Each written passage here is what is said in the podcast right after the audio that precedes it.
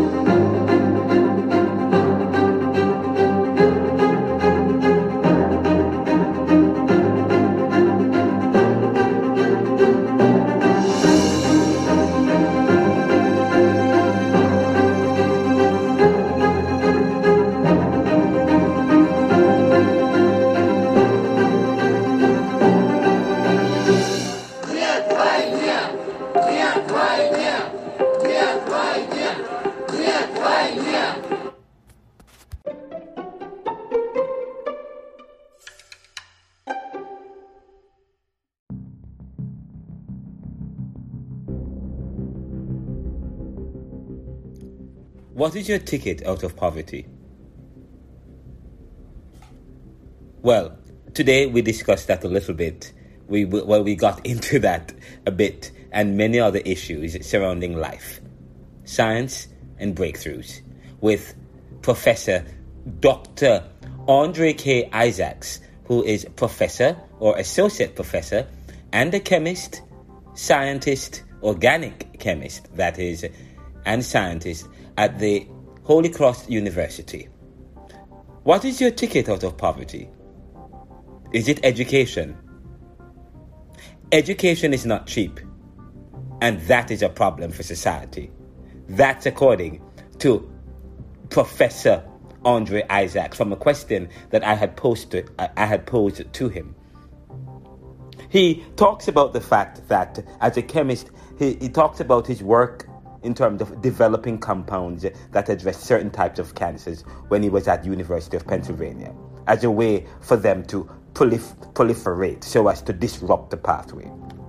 He talks about his work at U- after that at UCLA Berkeley. He talks about his work on uh, on methods for making heterocycles or new structures and indicated that over 80% of pharmacies have these structures embedded in them and that most drugs have these ring systems. He says that they don't make drugs, but they, ex- they develop ways to make them better. He indicated that side effects come from structures and he works uh, and his team he and his team work to develop structures to minimize these side effects we explore ways that Carib, the Carib, we, we, we explore ways that Caribbean can deal with their poverty and their lack. And I alluded to an article that I wrote as it relates to science and technology being the key to these countries' development. And I asked the question, what can we do to get more, to get more uh, black and brown people and Caribbean people involved and interested in, in, in, in, in, in science and, and chemistry. And he says people are choosing careers that can help them climb out of poverty. And they don't think about pure science. We're talking about chemistry and biology and physics. Maybe business, medicine, and medicine. But that's it. He says also our education system and the funding is not available for science in this regard. He talks about further the representation, representation of African Americans. Uh, African Americans are severely underrepresented.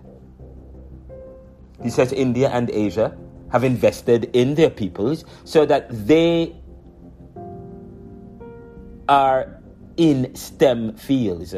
But for black people in Jamaica and the US, there are disparities and the lack of interest. And he alluded to some facial recognition program. Of course, he's hoping to improve his relationship in, in, in, uh, with, with the Jamaican population, with the Jamaican government, so that he can, in a particular, so that he can contribute in a scientifically to the development of Jamaica's science and technology, which we say is key to their development, which is lacking. Of course, I asked him what's happening in the, in, in, in, in the industry, in the science and chemistry industry, and how can we become more effective in responding to diseases and viruses. He says science is powerful. Powerful, especially now, in terms of normally it would take a decade to develop vaccines that could fight diseases and viruses. But now it takes much less than that. He says after COVID was identified, they sequenced the genes within a few months. And they were able to develop a drug thanks to an mRNA technology. And we explored what this mRNA technology is. He says that science is at its pinnacle in terms of how quickly it can develop drugs to, div- to, to, to, to dealing with identifying and dealing with new diseases and viruses. He made a most powerful point, a most powerful point towards the end. He talks about science literacy and the fact that people need to be more educated and people don't understand complex concepts and people need to be more educated as in terms of science literacy. And he says that there need more needs to, to be done in terms of science communication. And science communication requires diversity that was most powerful and as you as when you listen to the part to the interview you will hear us talking about that it is a powerful interview I can't wait for you guys to delve into that. This is the Neoliberal Round podcast. After these messages and the ad, we will go straight to the interview, which was very viv- vivacious and full of vim, vigor, and vitality. We'll be right back after this.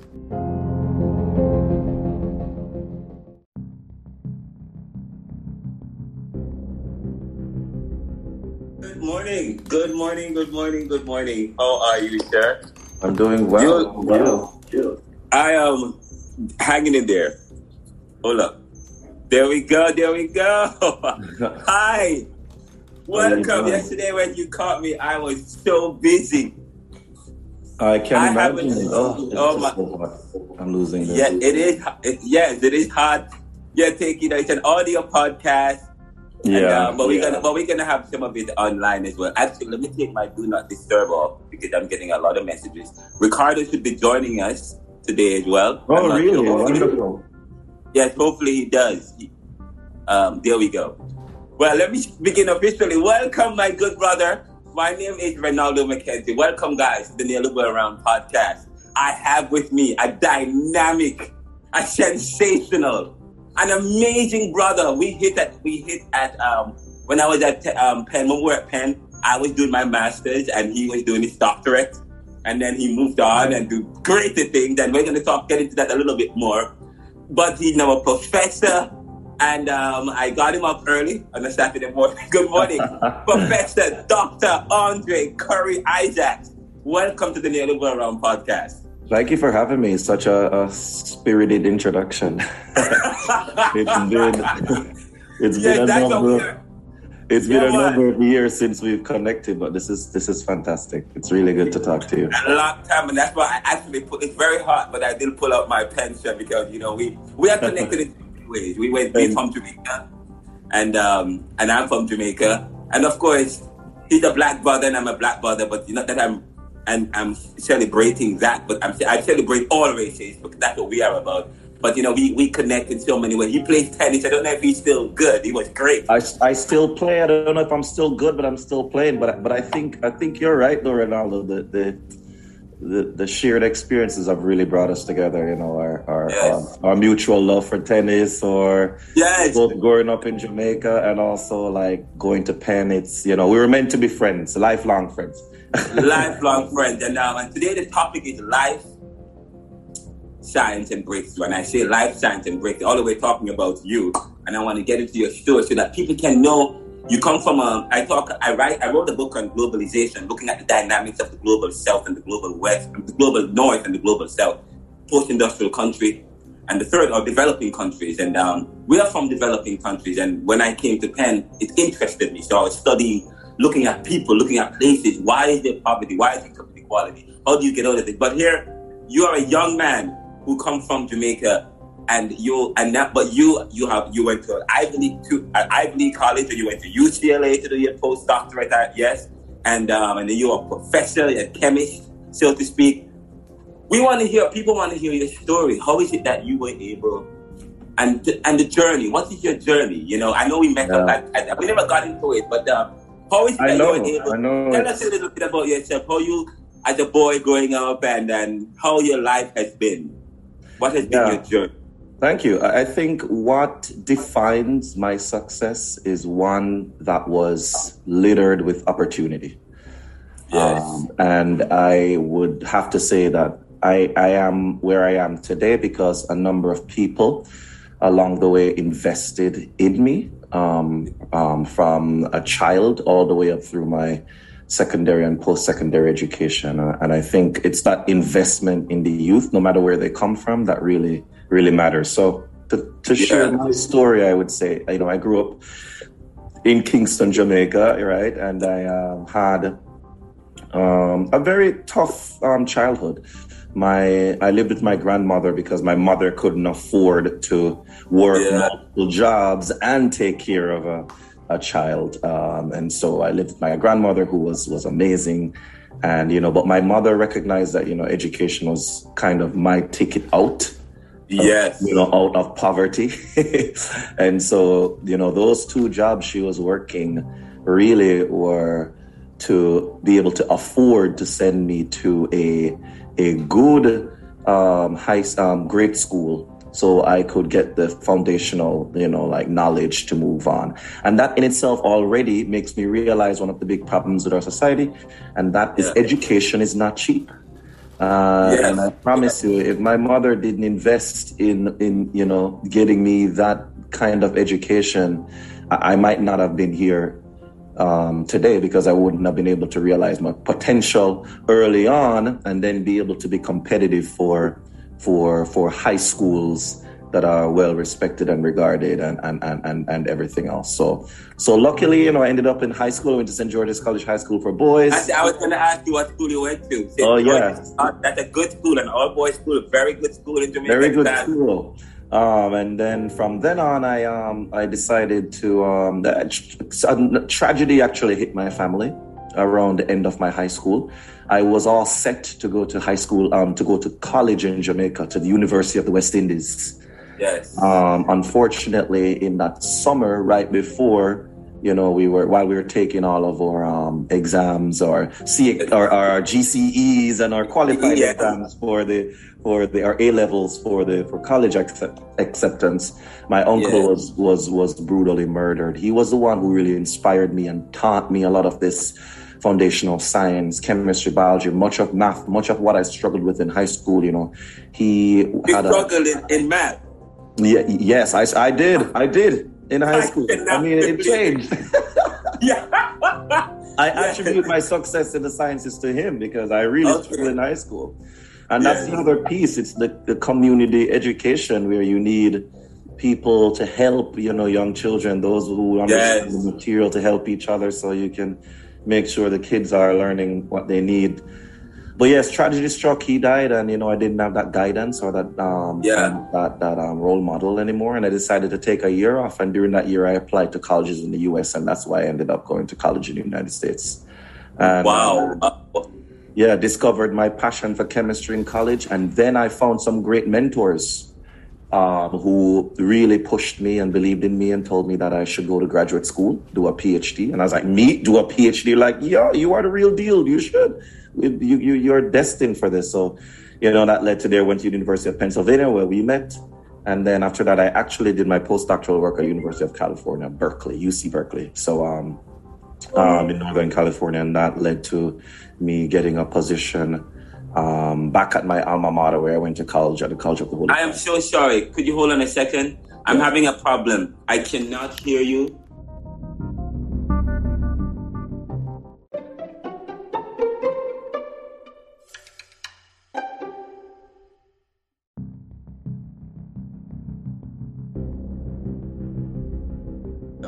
All right, I can hear you now. perfect. But you were talking about your uncle and um, was very instrumental in your life. And um, you have you you weren't were you always interested in science? I was always interested in science. I did not know what I was going to do with it. I thought about Yes. the health professions, medicine, etc. But I think I just discovered that I enjoyed doing math and chemistry the most, and so I decided to go in the, one of those two paths. Is there anything? Is there until you enjoy that? So that's one of the reasons. Any any any particular social issues might have wanted to push you into that, trying to understand self, understand society? No, it was purely just a love um, for the work, the material. I found myself found myself on Saturday nights just doing chemistry problems. I just enjoyed thinking about things on a molecular and atomic level, um, mm. understanding, you know, how atoms um, interact with each other. Um, there were no um, social or societal problems that drew me to chemistry. Yeah. Um, I wasn't yeah. doing it because I I saw something in, in, in the world that I wanted to address. It yeah, was just yeah. a pure how it made me feel. Um, yes. being able to tackle these problems and successfully do them was really the, the motivation for me. I think as a young child, I was searching for something I was good at, you know? Yeah. And, and, yeah. and once I found that I was good at chemistry, I just latched onto it. Ah, uh, I do. But and it, you look at you have you look like you have grown younger and not older. So and you had. Maybe some of the chemicals in the lab that I'm playing with. You know, I'll, let, I'll let you know once I figure out which one it is. I can bottle it and sell it. yes, fountain yes. of youth. Oh my god. what's what's your secret? What's what's your secret? Secret? Uh, there is no secret. You know, be yeah. joyful, smile more. You know. Right, right. A lot. I know you went to you you you were at Penn, and then you went to UCLA. What was that UC like? Berkeley. UC Berkeley. Berkeley. Okay, yeah. UC Berkeley, and that's the that's a top college right there. Yeah, and I know you studied chemistry. Yes. What what is what what you study? What are some of these things that you studied and you got into? Ah, so I can tell you about what I studied at University of Pennsylvania. I was working a lot on developing these um, compounds that were were powerful at um, addressing um, certain types of um, cancers.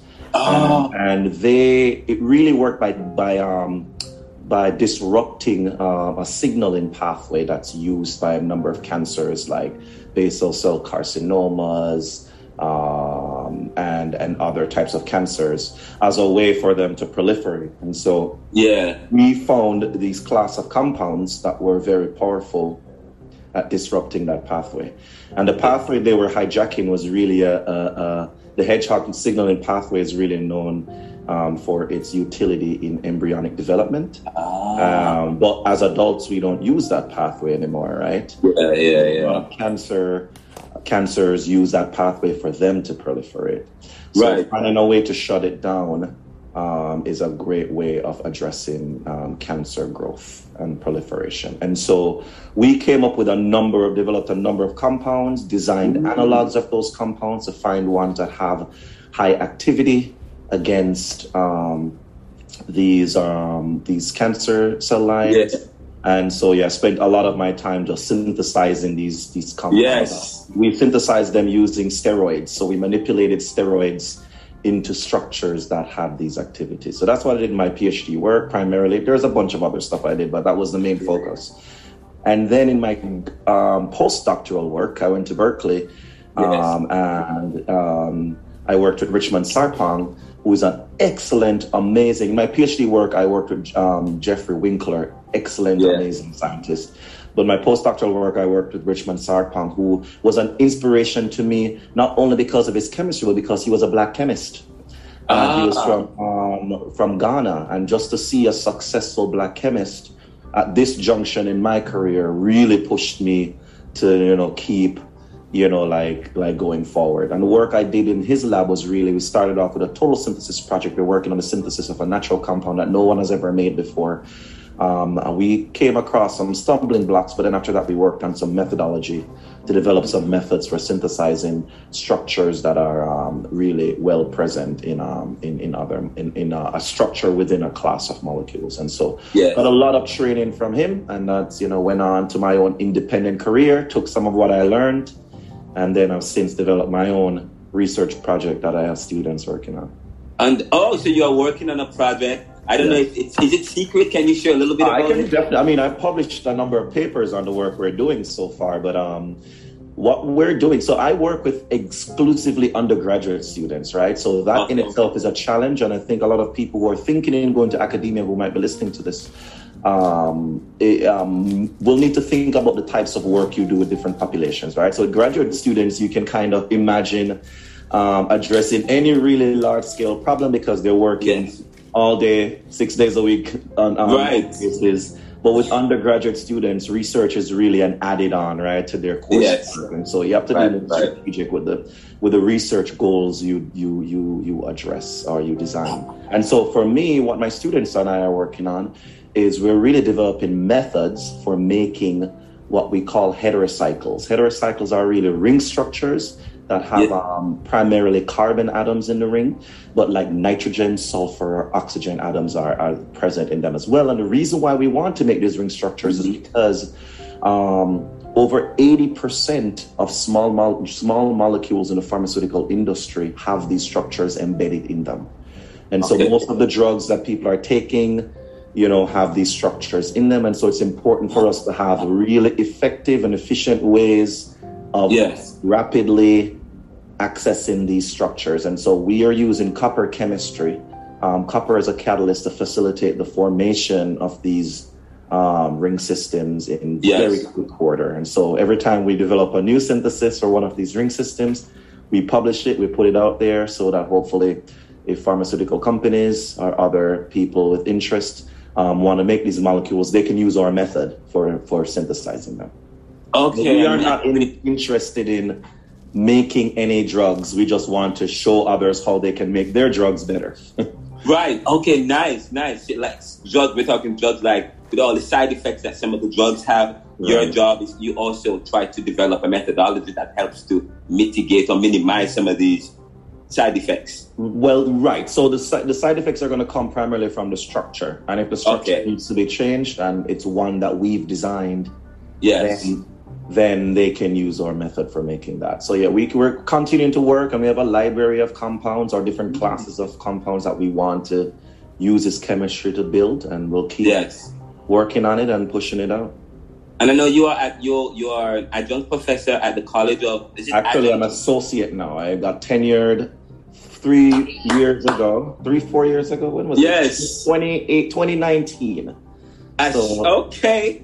So I, was, I, I was telling um, you I'm an associate professor now. Oh, and I'm actually planning on going up to full professor in um, a few years. Oh my, that well, we are. I am rooting for you. I know you're going to be doing. I know that's going to be happening soon. I have so many other. I think I have three very important questions to ask. Let's hear them.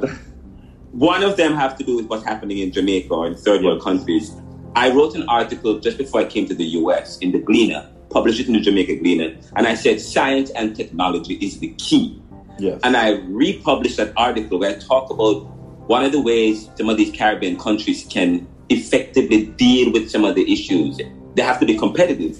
Yes. In order to be competitive, they have to be more technological. Take advantage of technology, take advantage of science. And I've oftentimes said, we need to do the Caribbean islands and many of these poor countries are, are developing countries, developing or countries of the global south have to spend a lot of time to develop their science and technology. From where you sit as a scientist, and you you know, and here you are in the U.S. I don't know if you have if you've done any work with uh, with the Jamaican government or with the Ministry of uh, with Science and Technology unit in Jamaica or some of these other countries. From where you and even in African American communities, because when I you know when we met on Penn, you're from Jamaica, but I met we met at Penn I was shocked when I said, "Oh wow, you're studying chemistry." It's not oftentimes we see black people or people from the global south having an interest in chemistry. So, what do you see is going? What from what you see, what's happening in terms of science and technology in African American communities and in Caribbean countries, and what where you're from, and what can what, what can we do more to get people more interested and involved in developing molecules and breakthroughs and so on? Which, yeah. Yeah, I think it's it's twofold. Um, one is um, people are choosing careers, or young people are choosing careers they think will help them to climb out yeah. of poverty.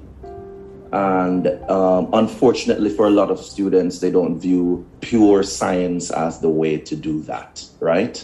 They think it's headache. Right. So it's, it's uh, and if they go into science, they're thinking about medicine, right? The more pre- prestigious. Yes, yes, that is true. I need to be a doctor. Um, if they're thinking science, or sometimes a nurse, or yeah, but they're not thinking Right. about pure science like chemistry, biology, physics, typically because Yeah. That those aren't careers that people think of as um, high-paying jobs. Uh, Yes, yes. You know, for a lot of people, you're growing up in poverty. The most important thing is for you to get your family and yourselves out of poverty, and you're thinking about jobs that can get you that, or to go into business, or Yeah. Trust. I think that's one thing is the interest, um, where we don't have a lot of interest um, in our communities for doing pure science.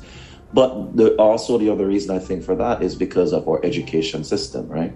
Yeah. A lot of our or our communities are not um, getting the best um, any funding to support our, our science programs. Yes, yeah, Um, yes. And we're not seeing, you know, uh, high-paying jobs in these communities. Only seeing those jobs in in, in, in the in the in the suburbs and in the private, Yes. private schools. Um, and the third part I think about it is representation.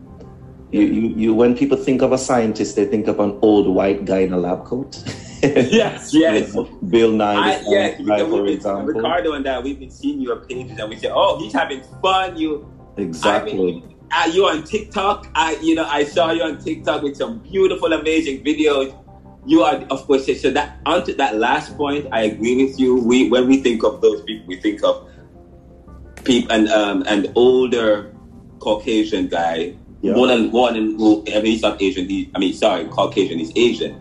So, so sorry to cut you though. Oh no, no, you're fine. Yeah, so that's the that's the um the, the problem I see facing. Now, some other places have really invested in this. I mean, countries like India and Asia in general have done a really good job of um of of um investing in in in in, in the kinds of education that would lead to Yeah. To people going into STEM fields, STEM disciplines more. So right now, I mean, 50 years ago, it was primarily white folks who were scientists, and now we've seen a significant influx of Asians, Southeast Asians in the field Yes. doing excellent work. Um, we really, as you rightfully point out, have not seen the same for black um, Yeah. folk in in in um, getting involved in in STEM fields, and it's important because there are lots of disparities um, for black people when we don't have scientists. Right? We see the health disparities in terms of Uh-huh. outcomes for black women, pregnancies. We see that with COVID. We see that with with with um, we see that with things like facial recognition software programs that are not able to recognize or falsely recognize black people because we don't have scientists who are thinking about inputting databases that that that, That is true. will help um, that that involve black people in general. So so we need more scientists across the board, you know, to not Yeah. just come up with solutions to the questions we face as a global society, but also to Yes. think of the right questions to ask. Mm, mm, that's great. And you know, you talk, you look what's going on with uh, with issues in COVID. Some of these countries are struggling to get um, to develop drugs or whatever. And uh, my question: What about? Have you been involved? Have you talked, spoken with with anybody from Jamaica about about your research and your findings and how? I have not, and uh, and to be fair and to be honest, I, I you know I this is I think one of the um um one of the things I I, I, I, really wish I could work on, or I, I, I'm hoping I should say to to improve on, and that is my relationship with with Jamaica and Yes, connections, even on, even if it's just purely on a scientific level. But I have not been involved. Um, and if anybody's listening to this and knows, uh, and They are gonna be listening um, and- ways for us to connect, please let me know. I have um, sat on a, on a on a panel at the University of West Indies, but beyond that, I have not been um, involved really in, Yes, in yes. um, scientifically. But I'd love to, you know, work with with with people there and you know share my work, hear what people are doing, and get involved somehow. I just guess from my like where I sit right now, it's, it's really not easy to make those connections. They, they Yes, that kind of to happen organically and. yeah. Um, yeah, so maybe I need But to don't go to a worry, I will help you with Jamaica that or part. something.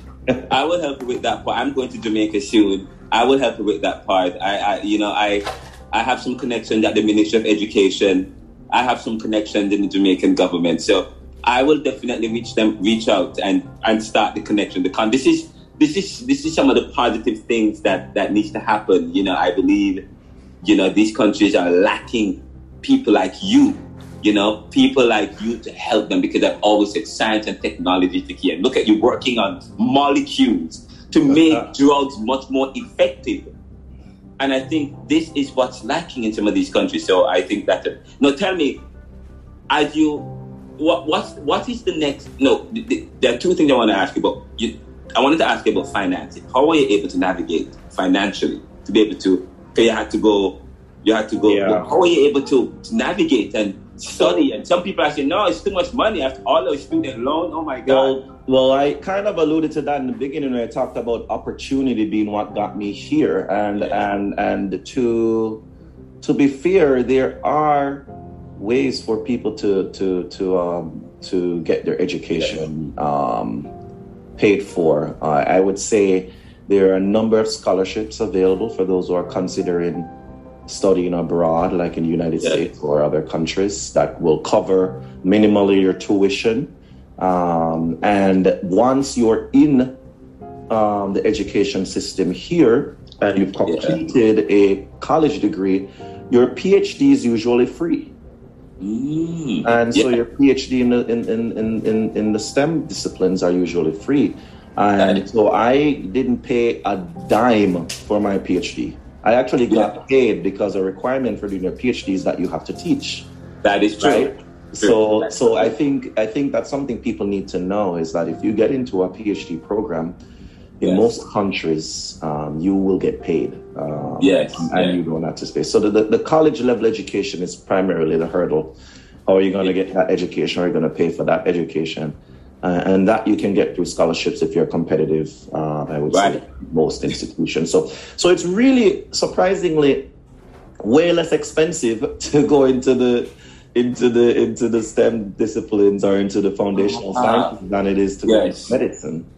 That is Um, true. That is true. So, yeah. And um, the, the next question is: um, As you think, as you look at what's going on in our society today, uh, in terms of all these diseases, and there are more diseases, and uh, what is the what is the contribution of chemistry, of science, and what what can we do do more effectively um, as uh, um, well from where you sit as a scientist? What what is being done now in terms of combating diseases and bacteria and drugs? We heard of think COVID that's going on, and what are um, any ideas about what's going on and how we how we can be more effective in terms of dealing with and responding to? And people don't want to be vaccinated. People are afraid of drugs and so on. There's this this fear, you know. And since you work as a chemist, you help to create stuff, methodologies that leads to molecule development, that leads to drugs and so on. And vaccines as well. What any suggestion or any idea as to what we can do to what's happening in, in industry and what we can do to improve?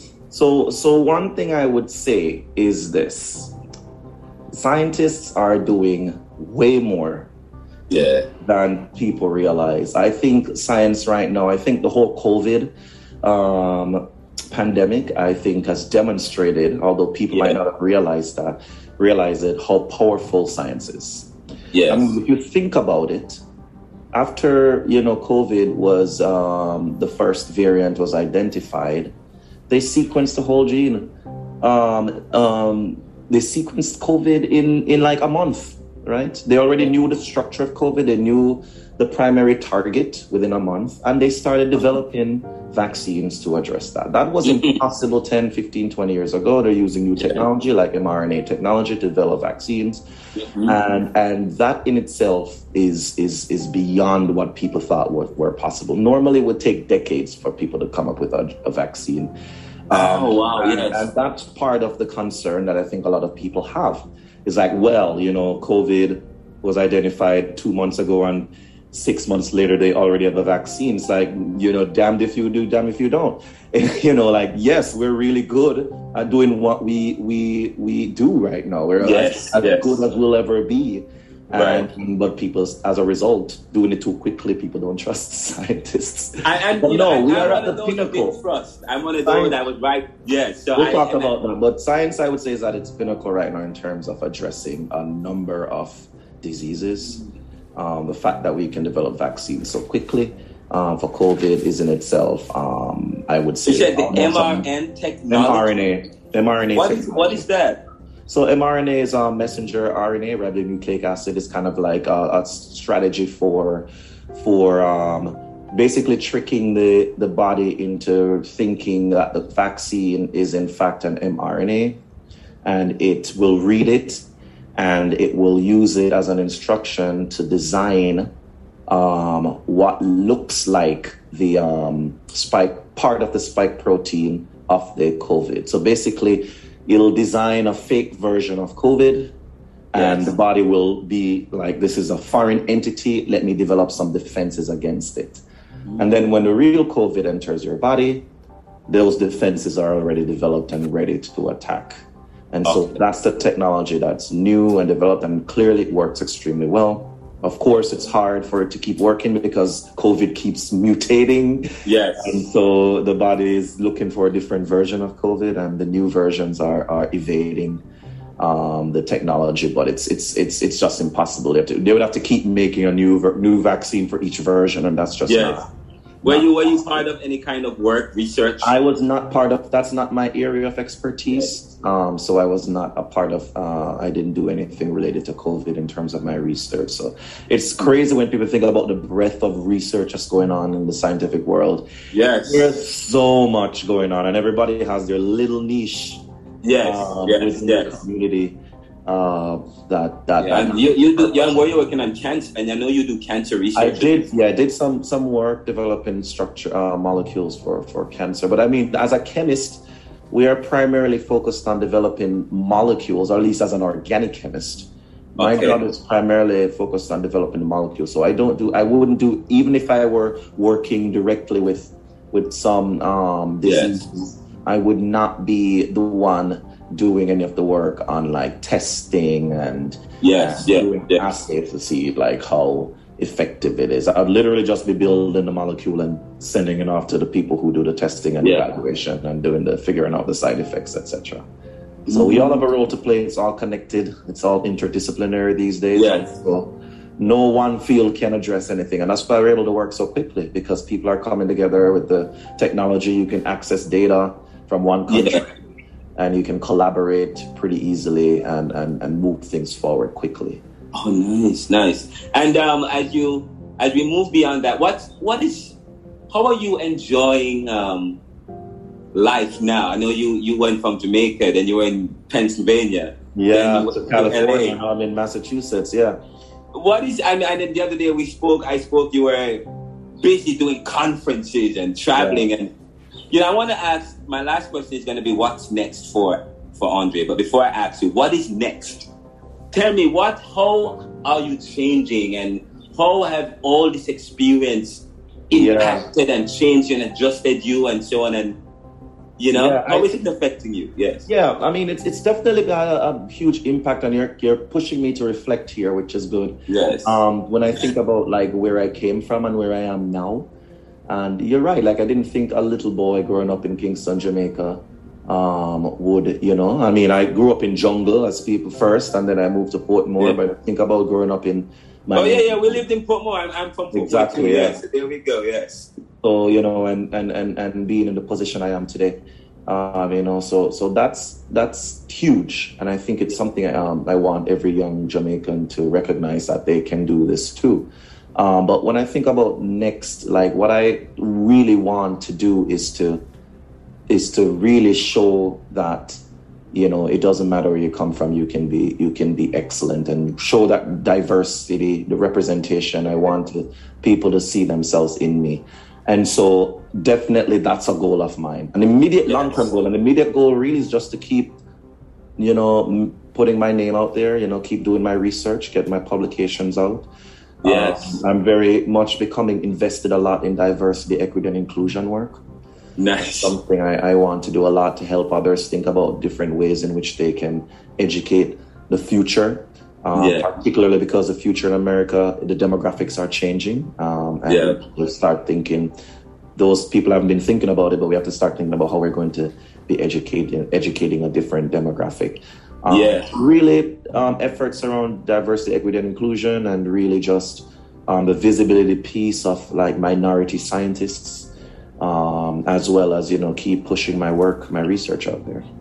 That's good. And um, That's re- and just so you know, you are welcome to to write um, for the Neoliberal Around for the neoliberal corporation. We have I, we have websites that and we put out articles and so and blogs and so if you want to share an article one of these days, please, I'm open to that. Um, please um, share some of your articles. Your students can also share um, the articles and their writings on the neoliberal corporation's um, website. We have a journal. We have we have also this thing called towards. I also have another project I'm working on towards developing a Caribbean Pan African journal or perspective.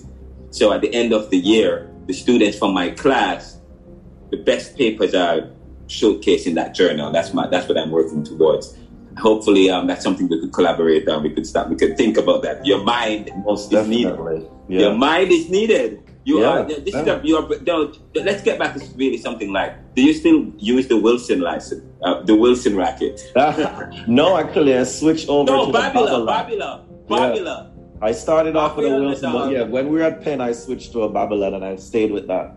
And I got two Babolats with me because of you. I still have them. I love them. You know, Rafael yes. Nadal is my favorite tennis player, so you know. It, and um, Rafael Nadal has beaten Roger Federer. Did you did you um think that that would ever happen? I I did not think that would ever happen. And me too. we are. Yeah. yes, yes, me too. We have we only have about three minutes left for the yes. podcast, so as we get ready to wrap up, and um, I want to ask you some one last question about um, as you think about life and yes. in general, and I, you know, I said it's life and breakthrough and science how can we as a society um, work to develop life? Um, and how can science be u- useful in doing that? You know, with what's going on. By the way, one of my friends, just one of my fraternal brothers from um, just had a major accident. Major, major, major accident. A 19 year old young man broke the life. Ricardo had an accident just like that too. The guy broke the life. But it's a lot that's going on in society. There's crime and violence and there's this new disease called SARS. No, it's not, not SARS. Um, monkeypox. monkeypox is the latest one everybody's Monkeypox. I am not a scientist. Not, that, that's not my area of expertise. I'm more social. I'm big on economics yeah. and those kind of things. But um, but so monkeypox is what's going on, and you know every time you you know you you cure COVID, or you, I'm sorry, we didn't cure COVID, but they develop a treatment for that and so on and so forth. The next thing you know, it's monkeypox. And is it, is are these mutations or what's going on?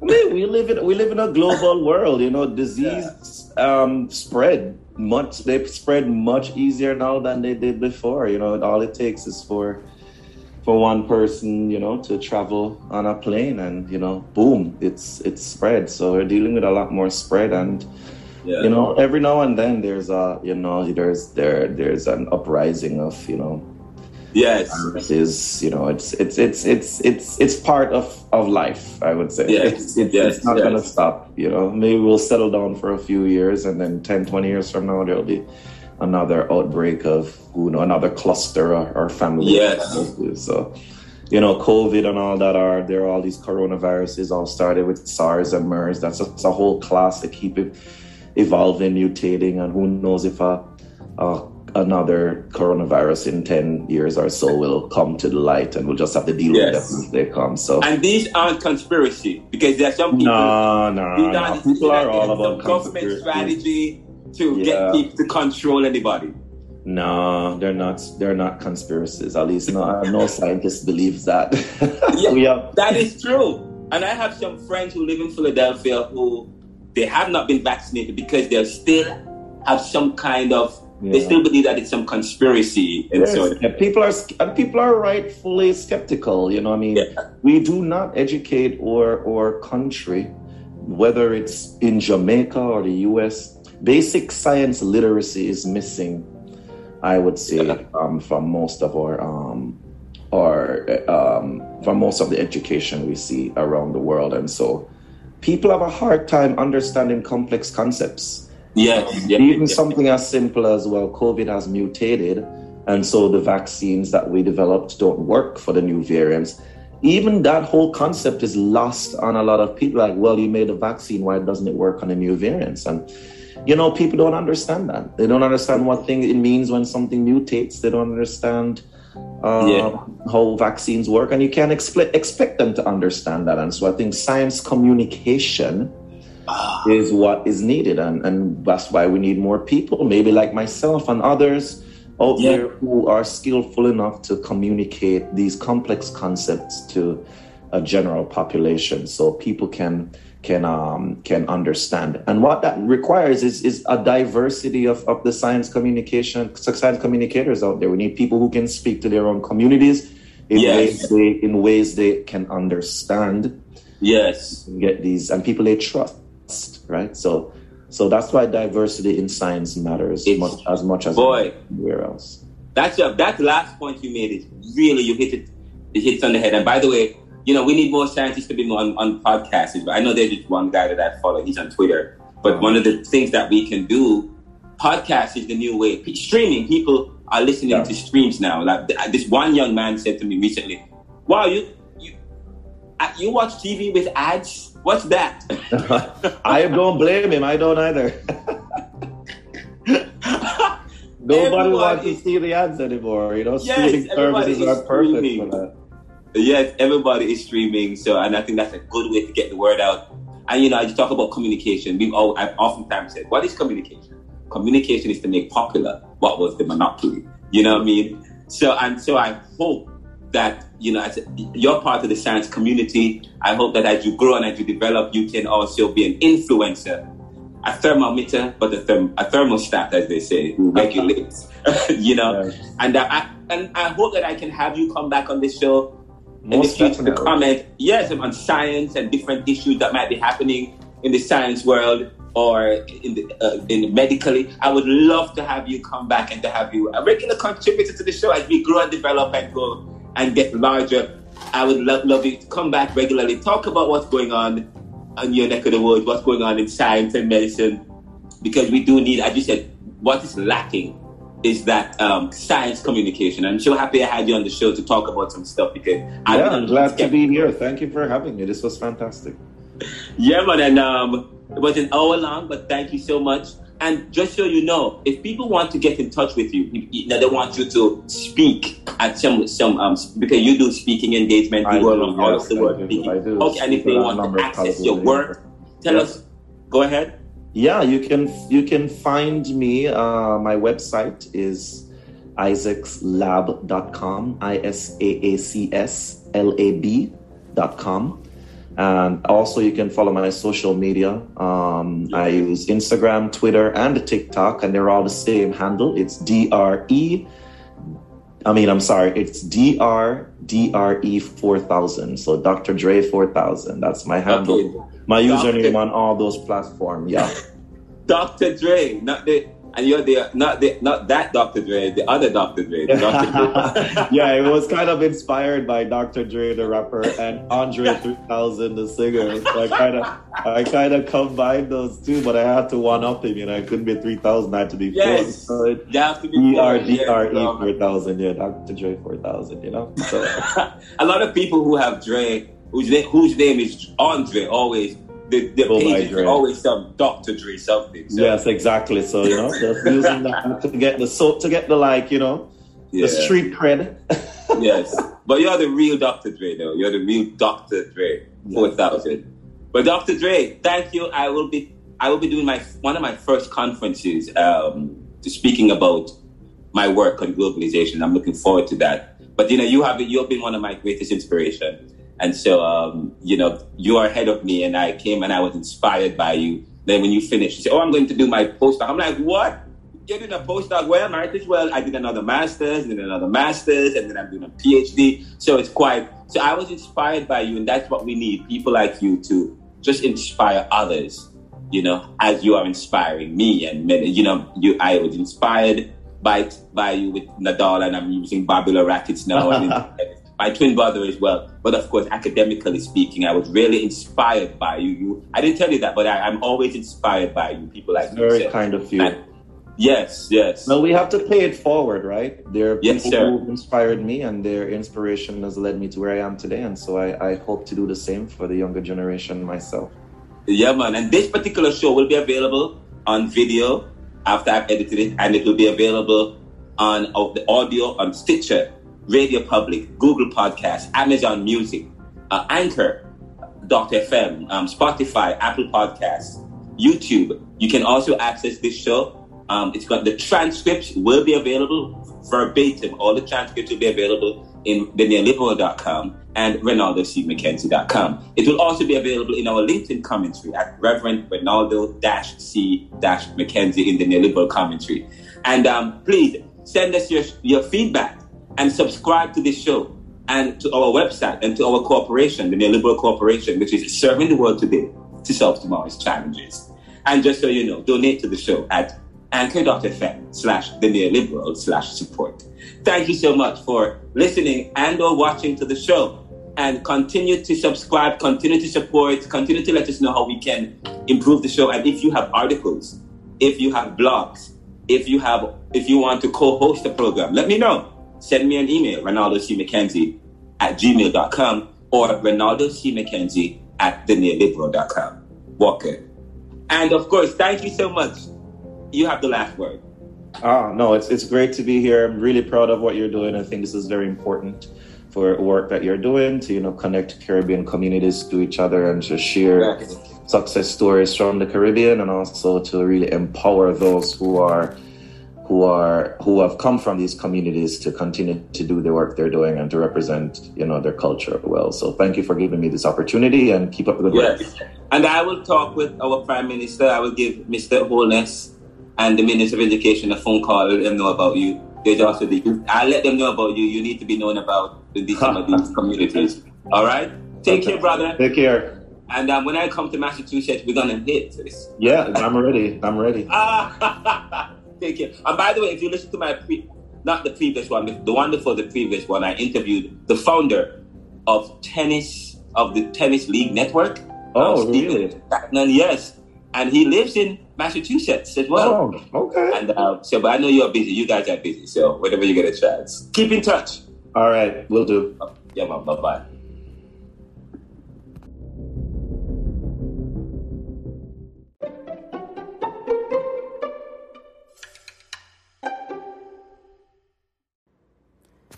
That was the interview with Professor Andre Isaacs of Holy Cross University and um, it was the interview was actually done on Saturday, and uh, we have just and we released it on Sunday evening. Uh, the video podcast will be released later on as a bonus on the Spotify platform. But again, this show is available on all major podcast platforms or streams. And um, just so you know, you can subscribe to this show for free, and you can also donate to us at https colon forward slash forward slash anchor a-n-c-h-o-r dot fm slash the neoliberal the neo the neoliberal spelled t-h-e-n-e-o-l-i-b-e-r-a-l dot um, the neoliberal slash support. So it's anchor.fm slash the neoliberal slash support. And you can send me an email at Renaldo C. McKenzie at gmail.com or the neoliberal at Renaldo C. McKenzie.com or Renaldo C. McKenzie at theneoliberal.com. And you can also give us a phone call at 267 317 9202. Share the show with your friends, send us a feedback, and also send us an article, and we will publish it for you. What good?